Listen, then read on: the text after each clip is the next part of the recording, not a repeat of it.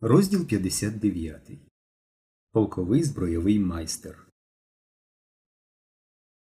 Через кілька днів Мишко, Генка і Славик увійшли в кабінет Олексія Івановича. Біля Олексія Івановича сидів чоловік у шинелі і військовому кашкеті. Він читав газету. Коли хлопці увійшли, він обернувся до них і оглянув кожного з ніг до голови. «Сідайте, хлопці», – сказав Олексій Іванович.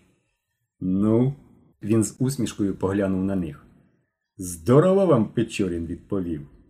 «Це все неправда», – сказав Мишко. «Що неправда?» «По-перше, я не зубрю. А по-друге, егоїзм зовсім не в цьому полягає». «А в чому ж?» «Не в цьому». «Так», – сказав Олексій Іванович, – «ти правий.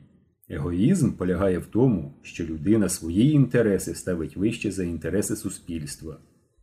Хіба можна називати людину егоїстом за те, що вона добре вчиться? Звичайно, ні. Адже вона діє в інтересах суспільства. А той, хто погано вчиться, завдає суспільству шкоди. Саме він і є егоїст. Так ти хотів сказати?» «Так». «От і добре». Олексій Іванович помовчав, потім спитав. «Кортик приніс?» Мишко нерішуче подивився на військового. «У присутності цього товариша можеш все розповідати», – додав Олексій Іванович. Військовий довго і уважно розглядав пластинки. І коли він поклав кортик на стіл, Олексій Іванович сказав хлопцям: «Ну, ми вас слухаємо», і підбадьорливо посміхнувся до них. Мишко оглянувся на друзів і, відкашлявшись, промовив: «Ми встановили, що цей кортик належав полковому збройовому майстрові, що жив за часів царювання Анни Іоаннівни в середині XVIII століття». Олексій Іванович здивовано підняв брови. Військовий уважно подивився на Мишка. «Анни Іоаннівни?» – перепитав Олексій Іванович. «Так, Анни Іоаннівни», – сказав Мишко. «Це та, що людяний дім побудувала», – вставив Генка. Він хотів ще щось сказати, але Славик штовхнув його ногою, щоб не заважав. «Як ви це встановили?»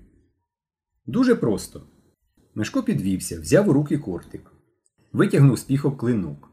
Насамперед клейма. Їх 3 – вовк, скорпіон і лілія. Бачите? «Бачимо, бачимо», – сказав Олексій Іванович. «Ти розповідай». Мишко продовжував. Вовк – це клеймо золінгенських майстрів у Німеччині. Такі клинки називалися вовчата. Вони виготовлялися до середини XVI століття. «Правильно», – Олексій Іванович усміхнувся. «Є така марка зброї, дуже знаменита».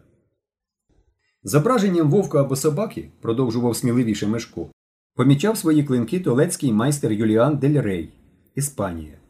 «Хрещений мавр», – вставив Генка. «Він жив наприкінці 15 століття», – продовжував Мишко. «Тепер скорпіон. Це клеймо італійських майстрів з міста Мілана. Нарешті лілія. Клеймо флорентійського майстра Параджіні», – підказав Генка. «Так, Параджіні.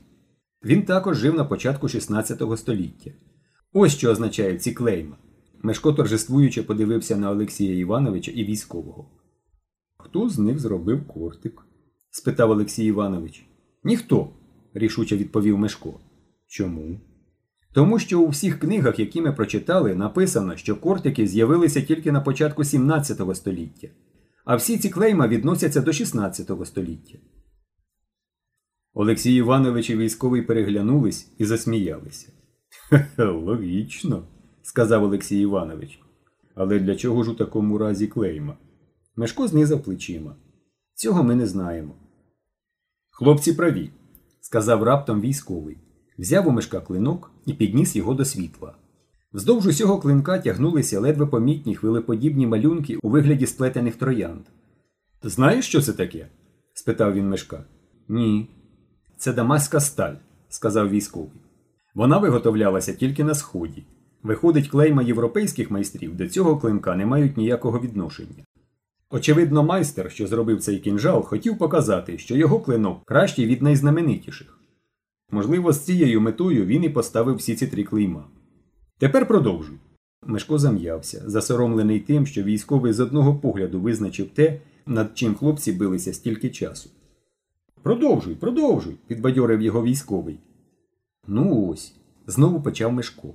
«Тоді ми вирішили познайомитися із зразками кортиків, що вживалися в Росії. Їх було 3 типи. По-перше, морський. Але він чотиригранний, а цей тригранний. Отже, не підходить. По-друге, єгерський кортик. Але довжина його 13 вершків, а нашого тільки 8. Отже, також не підходить. Нарешті третій. Це кортик полкових збройових майстрів часів імператриці Анни Іоаннівни. Він мав довжину 8 вершків, наш теж. Він був тригранний, наш теж. І інші прикмети сходяться. Тому ми й вирішили, що цей кортик належав якомусь збройовому майстрові часів Анни Іоаннівни. Мишко закінчив говорити, постояв трохи і сів на диван поряд з Генкою і Славиком, з хвилюванням чекаючи, що скажуть Олексій Іванович та військовий. «Як вам ця гіпотеза?» – спитав Олексій Іванович у військового. «Розумно», – відповів той, – «дуже розумно».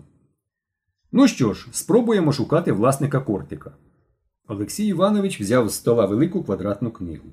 На її цупкій обкладинці Мишко прочитав заголовок «Морський збірник, 1916 рік». «Так ось», – сказав Олексій Іванович, – «під час вибуху лінійного корабля «Імператриця Марія» загинуло 3 офіцери, що мали ім'я Володимир. Іванов, мічман, Терентьєв, капітан 2-го рангу, Неустроєв, лейтенант. Постає питання, хто з них власник кортика? Зараз подивимося некрологи.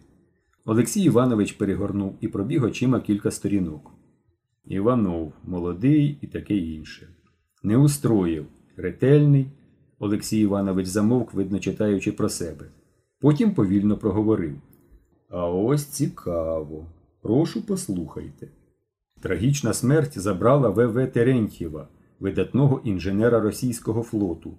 Його надзвичайні здібності і глибокі знання, набуті під керівництвом незабутнього П.Н. Підволоцького, давали йому всі підстави стати для озброєння флоту тим, чим був для озброєння сухопутних військ його знаменитий предок П.І. Терентьєв.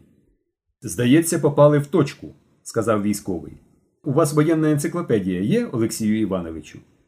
«Петров», – сказав Олексій Іванович, – «збігай до Софії Павлівни і візьми для мене воєнну енциклопедію «Гранат» на букву «Т».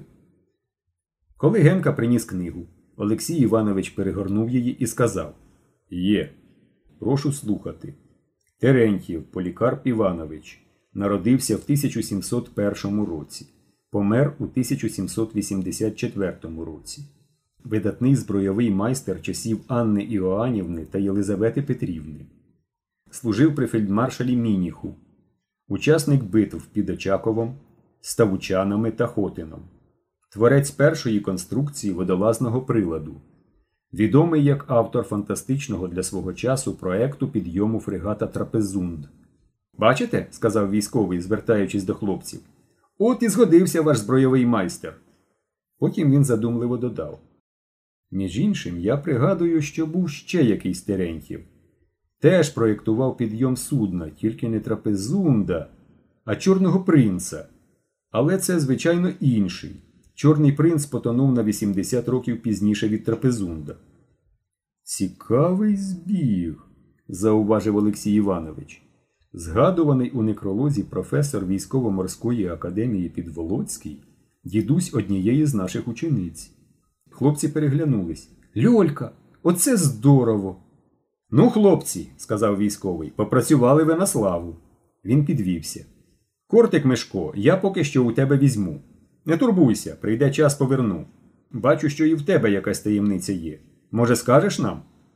«Ніякої таємниці у мене немає», – відповів Мишко.